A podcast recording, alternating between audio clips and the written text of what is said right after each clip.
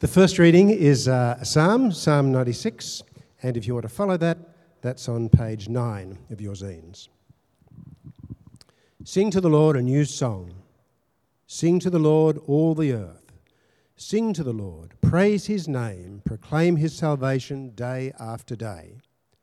Declare his glory among all the nations, his marvellous deeds among all peoples. For great is the Lord, and most worthy of praise. He is to be feared above all gods.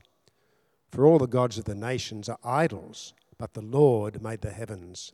Splendour and majesty are before him. Strength and glory are in his sanctuary. Ascribe to the Lord, all you families and nations. Ascribe to the Lord glory and strength. Ascribe to the Lord the glory due to his name. Bring an offering and come into his courts. Worship the Lord in the splendor of his holiness. Tremble before him, all the earth. Say among the nations, The Lord reigns. His word is firmly established, it cannot be moved. He will judge the peoples with equity. Let the heavens rejoice. Let the earth be glad. Let the sea resound and all that is in it.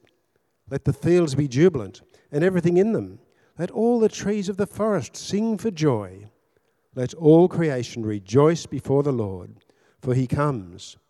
He comes to judge the earth. He will judge the world in righteousness and the peoples in his faithfulness. And the second reading on page 10 is the one Paul referred to earlier, right at the very end of Matthew. Then the eleven disciples went to Galilee to the mountain where Jesus had told them to go. When they saw him, they worshipped him, but some doubted. Then Jesus came to them and said, All authority in heaven and on earth has been given to me. Therefore, go and make disciples of all nations, baptizing them in the name of the Father, and of the Son, and of the Holy Spirit, and teaching them to obey everything I have commanded you. And surely I am with you always to the very end of the age. This is the word of the Lord.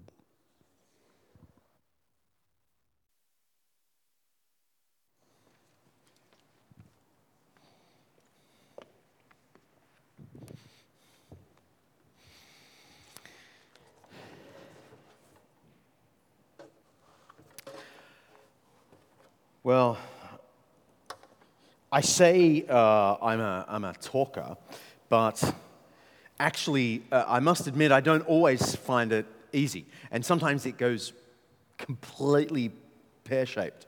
Um, even though I'm meant to be a professional at all this, um, I really do feel sometimes the pressure to just shut up. Uh, there was a time I was uh, with another minister friend down at a cafe at Balmoral Beach. And I was talking to him pretty openly about what we were doing to reach out to the people of the area. And I noticed this woman sitting just a couple of tables away, and she was looking at us intently. I assumed that she was a Christian, interested in what we were talking about, so I just blabbed on. And then I noticed out of the corner of my eye, corner of my eye she got up and she paid her bill and she walked over to my table. And in front of this packed cafe, at the top of her lungs, she said, you want to convert the world, do you? How dare you? This is the point I realized she probably wasn't a Christian after all. And she stormed off. And it was one of those times where you think of the perfect comeback about three hours later. At the time, I was completely dumbfounded. The, the cafe, all eyes on me, the wicked, proselytizing, fundamentalist converter. And my friend and I just really didn't know what to say. For a moment, I doubted the beauty and logic of the thing I do full time. My, my whole life is about trying to work out how to communicate the Christian faith to people who don't believe. And just in that moment, I just thought maybe, maybe that is the stuff of the fundamentalistic, proselytizing, horrible version of Christianity. And so I share that with you just to say, uh, hey, you know, if you're a Christian and you're sort of you're living in the world, you, you know, you will have had experiences like that. Maybe not as dramatic, but maybe. It's hard. And so, what I want to do in our uh, time this evening is think about why we would bother. What's the rationale? When the rhetoric of our world is sometimes so strong religion is private, keep it to yourself. All religions are equally true, so shut up. All religions are equally false, so shut up. All religions poison everything. Why? Why would we just break that mold that, is expected of us and promote Christ? Now, there are all sorts of perfectly sensible reasons that might be offered. You could say, well, because the Bible commands us to. Okay. You could say, Jesus means so much to me and I want to share him. Sure. You could say, we worry about our, about our neighbors and our friends who might fall under the judgment of God, and, and, I can see there's logic there, but I want to suggest tonight that there is in Scripture, Old and New Testament, a more basic rationale for promoting Christ in the world, and therefore a basic source of Christian confidence in this world. And I want to show it to you from the Old and the New Testament, and our passages uh, are right there before, before us, starting with Psalm 96. Obviously, it's a plea to God's people to pipe up. Verse 1 is pretty clear Sing to the Lord a new song, sing to the Lord, all the earth. Sing to the Lord, praise his name, proclaim his salvation day after day. Now, there's nothing strange there on first look. Of course, many Psalms say that God's people are to praise Him, sing to Him, etc. But actually, verse 2 is a little bit odd. The words proclaim salvation day after day. Uh, the word proclaim here, just for the nerds in the audience, is the Hebrew term basar, from which we get the term evangelism. It is the Hebrew term for sharing good news. And you get it uh, in lots of places, particularly in Isaiah. How beautiful on the mountains are the feet of those who bring good news. It's just the term basar from which we get preaching the gospel and all those other words. So, uh, this simple praise has an evangelistic dimension, which is heightened in verse 3, actually. Declare his glory. Look at the audience among the nations, his marvelous deeds among all peoples. Now that's interesting because that's not Israel. That's not the congregation in Jerusalem in the temple. That's everyone else. So uh, this psalm is saying that somehow God's people are to proclaim his salvation uh, within earshot of those who don't yet believe the nations. And you might think, how on earth could they have done that when there was no broadcasting technology, no PA to set up outside the Jerusalem temple? I think part of the answer must be that Jerusalem was an international city in the ancient world. I mean, it was the land bridge from Africa to Europe, from Europe to Africa. All trade went up and down that little strip of land we now call the State of Israel and Jerusalem, therefore, had tons of pagan neighbors going up and down, up and down, up and down. And so it's in that context, I think, we're to understand Israel's own opportunity to proclaim God's glory among the nations. And verse 7 confirms that this praise was meant to function as some kind of evangelism because look at verse 7 the Gentiles, the non Jews, are addressed directly. Ascribe to the Lord, all you families of nations. That's non Israel, that's the pagans of the world. Ascribe to the Lord glory and strength. Ascribe to the Lord the glory due his name. Bring an offering and come into his courts. That's amazing. This is an Old Testament psalm asking non Israelites pagans to come into the temple courts and join in the worship of God. Now, there are so many things we could explore in this psalm, but I just want to explore the one thing I mentioned at the outset. Why? What is the reason given by the psalm for this universal proclamation of God's glory? What's the source of confidence? The answer is there in the stanza I skipped over, verses 4 to 6. See, verses 4 to 6 follow the call to declare his glory among the nations, his marvelous deeds among all peoples. And it begins with the Hebrew term ki, which means for or because. Okay? Why do we proclaim his glory among the nations? Because, for, here it is, great is the Lord and most worthy of praise. He is to be feared above all gods. For all the gods of the nations are idols. That word elilim means nothingness.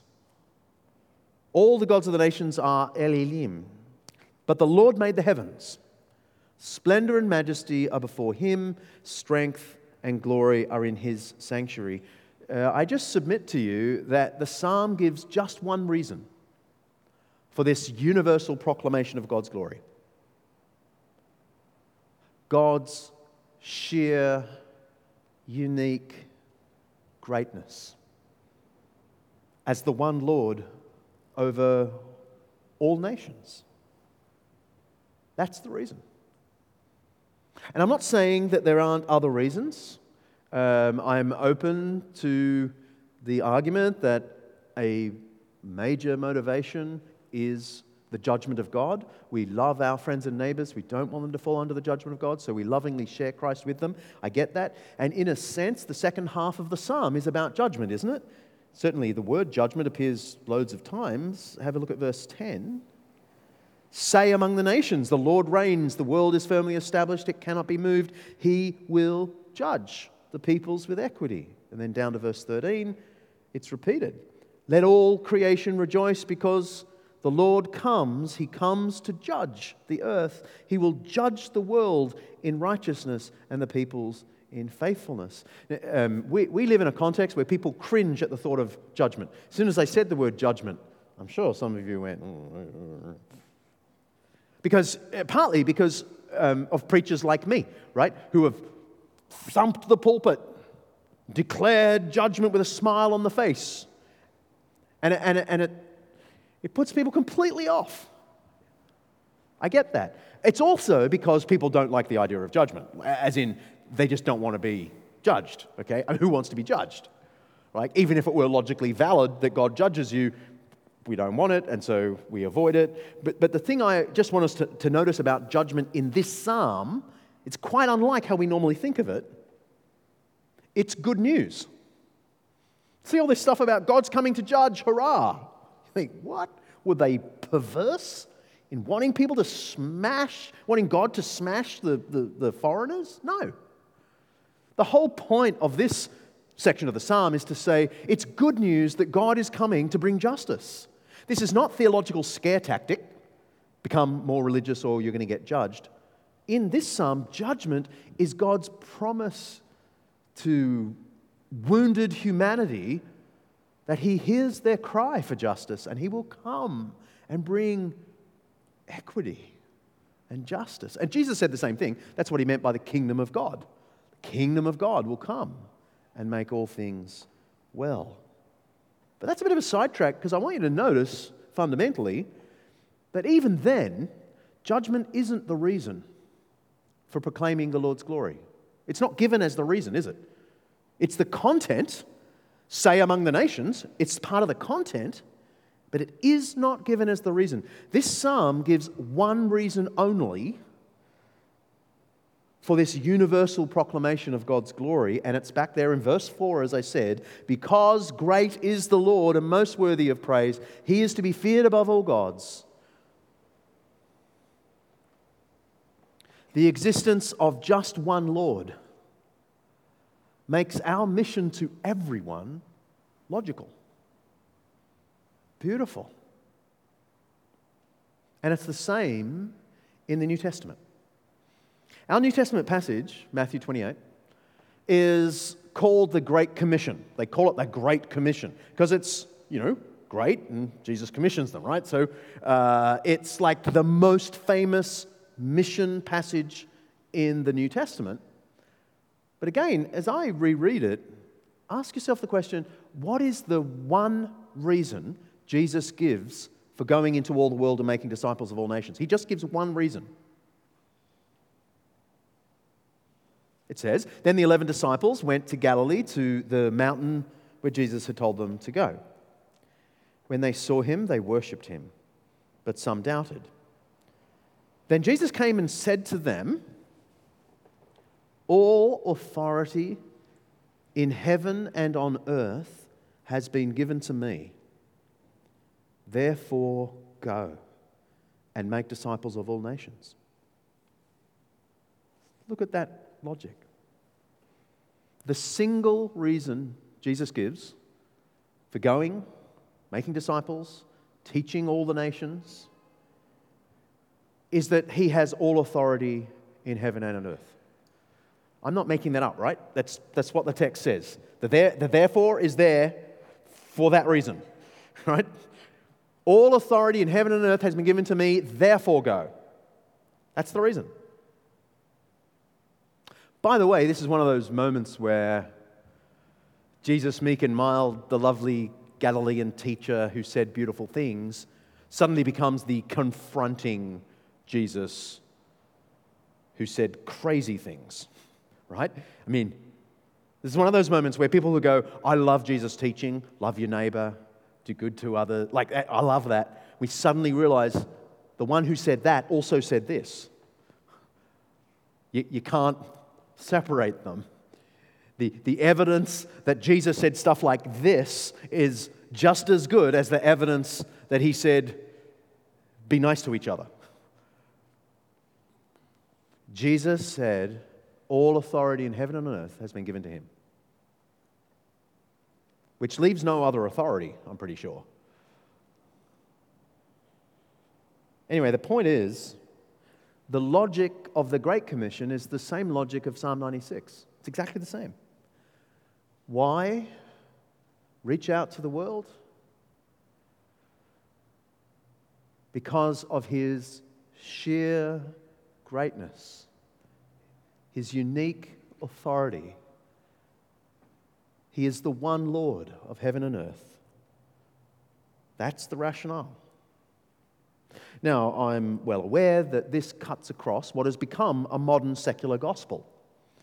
Modern secular gospel is everyone's allowed their own truth. What's true for you doesn't have to be true for me. Yeah? What's true for me doesn't have to be true for you. We've all got our own truth. And we tend to say this like we invented it. You know, like over a glass of Chardonnay in 1995, the first person said, That's true for you, but not true for me. But actually, it's as old as the 5th century BC. The first uh, philosophical relativist is a man called Protagoras an ancient Greek philosopher. You may have never heard of him. He was a big deal in the 5th century BC. He was a famed rhetorician, and they used to say of him that he could make the weakest argument sound the strongest. That's how good his rhetoric was. But he famously said, Man is the measure of all things, of the things that are, that they are, of the things that are not, that they are not. Things are for every man as they seem to him to be. That's his famous quote. He was a full on relativist. Things are just true for you. And people were really enamored with Protagoras for about 80 years until Plato came along. And Plato said, Not so much. Plato wrote a book, a full on demolition of Protagoras' relativism. I won't bore you with the details, but Plato basically said, uh huh. So Protagoras says all things are relative to just the person's perspective. And Plato asked, does that include Protagoras' perspective?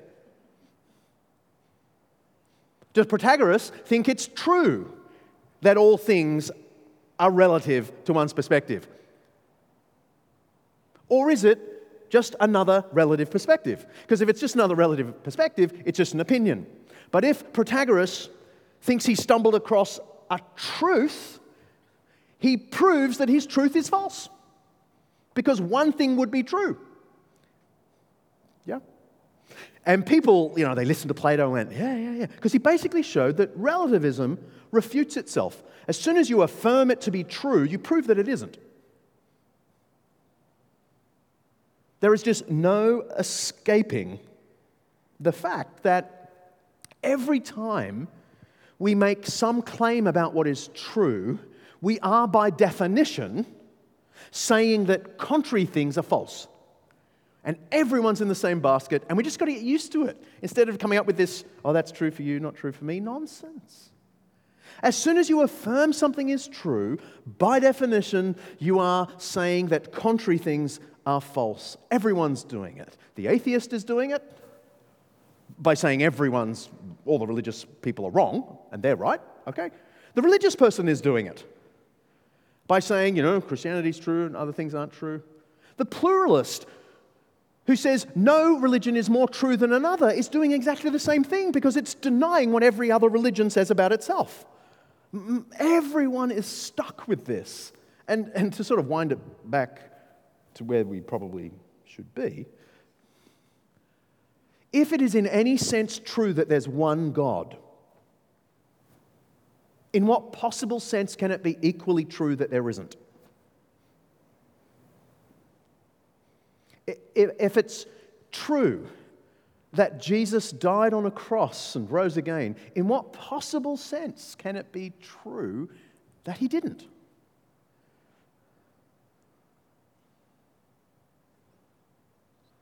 And so the logic of mission is impeccable. There is one Lord. And if you believe that, if you believe the Lord made the heavens, it makes perfect sense and becomes beautiful to declare his glory among the nations. If it is true that all authority in heaven and on earth has been given to Jesus, if you believe that, it is the most logical thing in the world to want to make disciples of all nations and pass on his teaching. So, why do we try and promote Christ to the atheist neighbor with the fancy car and the attitude to go with it? Why? Why are we trying to reach the retiree with a giant nest egg? Why are we trying to reach the first class honours student with the wardrobe to match? Why? Because they all belong to one Lord. They all breathe because of the gift of one Lord. Our mission is first and foremost a reality mission long before it's about meeting human need. Because there are some people who don't feel any need of God. You know, I used to say, um, you know, deep down, there's no happy pagans in the world, right? Deep down, you know, everyone has a hole in their heart that only Jesus can fill. I used to say that. But the thing is, I grew up in Mosman and then moved all the way to Roseville, and I, I've just met too many happy pagans.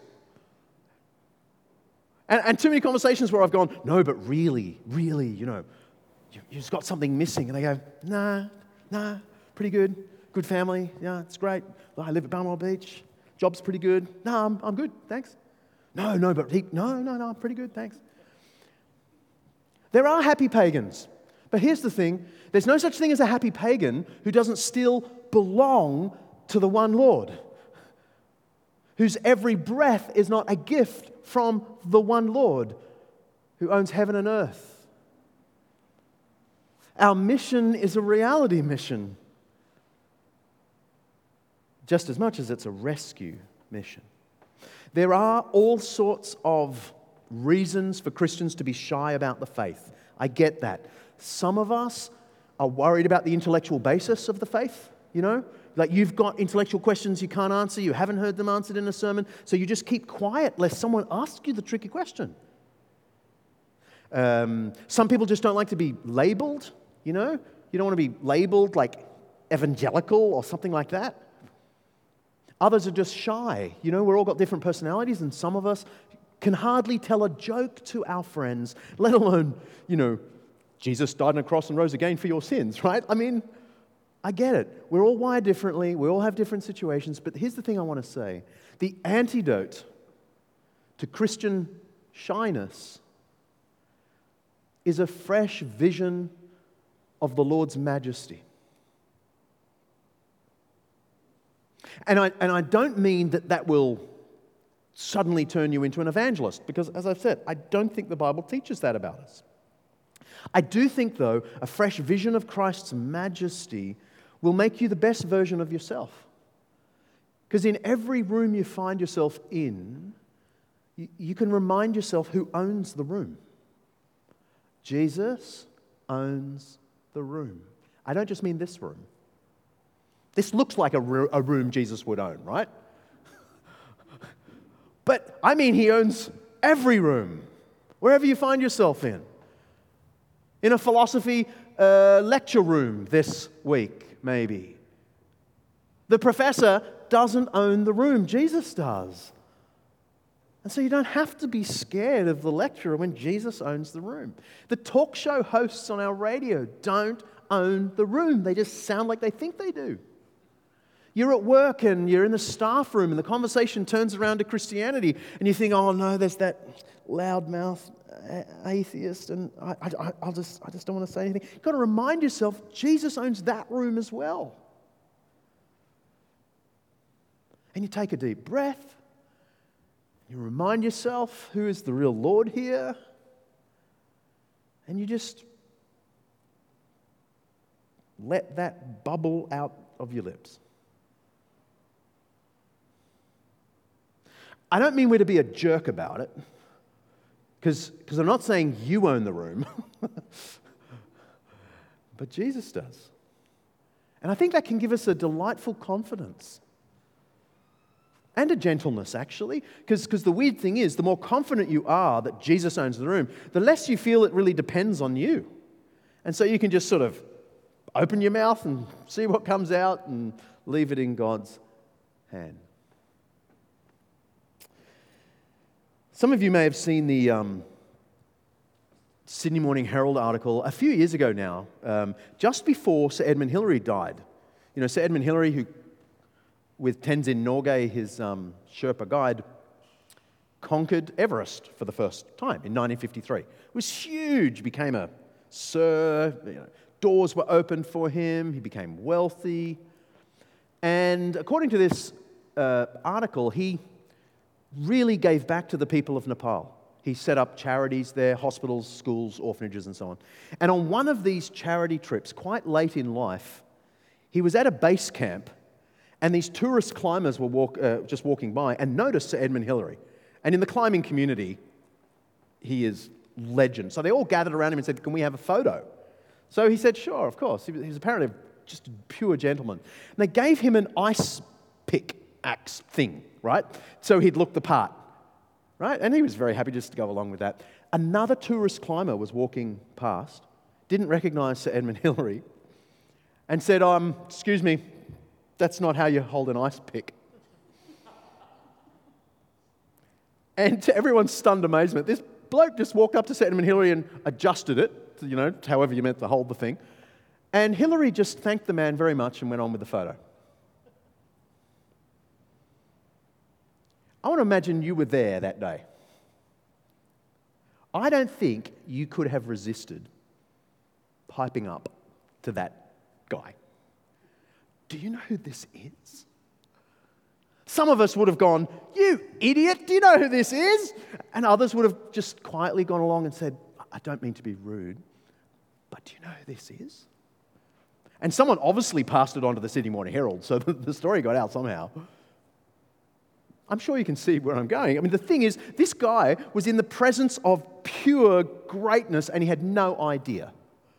And his sheer greatness is just crying out to be known.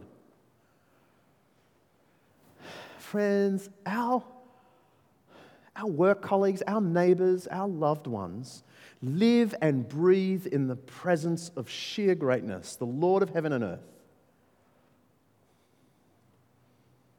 And often they don't know it. And so, we, the people of the Lord, who have glimpsed His majesty, in whatever way we can, given our circumstances and personality and opportunity, in whatever way we can, we declare His glory among the nations, His marvelous deeds among all peoples. For great is the Lord and most worthy of praise.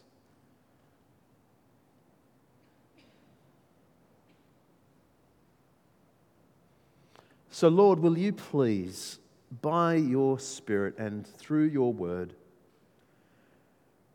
grant us all confidence in your glory, in your majesty. Give us a fresh vision that we might be the best version of ourselves in public for you. For we ask it in the name of Jesus. Amen.